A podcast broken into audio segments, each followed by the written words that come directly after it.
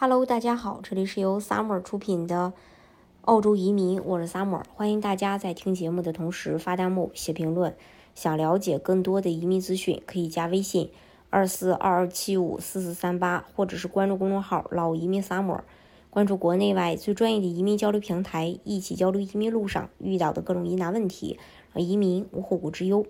澳洲生产力委员会公布了五年一度的重要审查报告。这一个报告旨在回顾澳洲生产力的实际产出情况，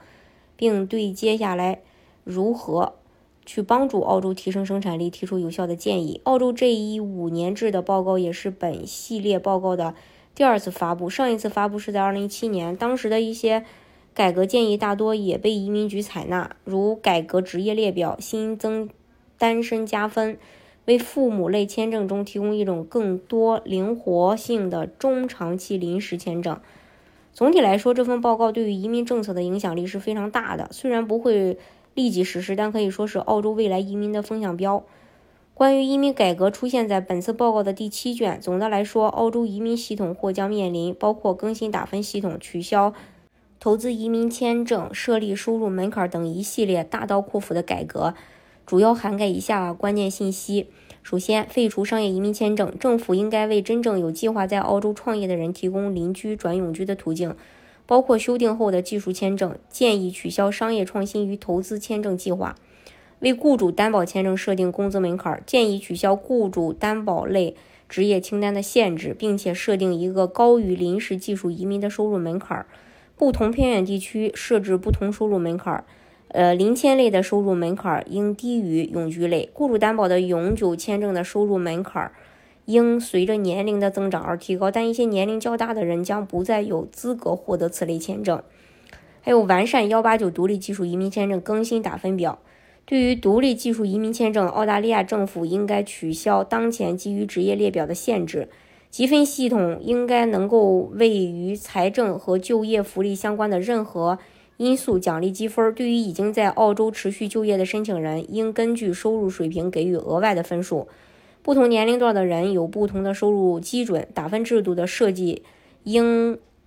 根据情况定期更新。为个别短期行业试点永居签证，政府应该实行一种适用于主要由政府资助的人，呃，资助的这个人力服务行业的特殊永久签证类别。这部分职业需要是持续。呃，短缺且工资增长缓慢的职业，该签证类别应符合当前的临时技术移民收入门槛，并包括申请人在相关行业工作四年的条件。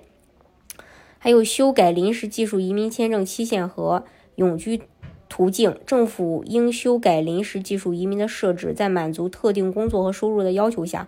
来增加他们的持续时间至六年。应增加四八五临时毕业生。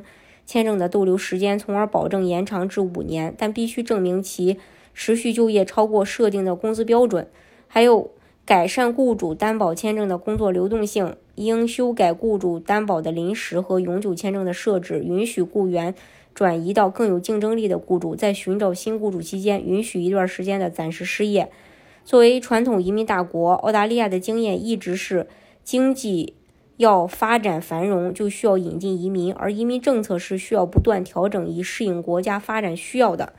大家如果想具体去了解澳洲的移民政策的话，可以加微信二四二二七五四四三八，或者是关注公众号“老移民 summer”，关注国内外最专业的移民交流平台，一起交流移民路上遇到的各种疑难问题，移民无后顾之忧。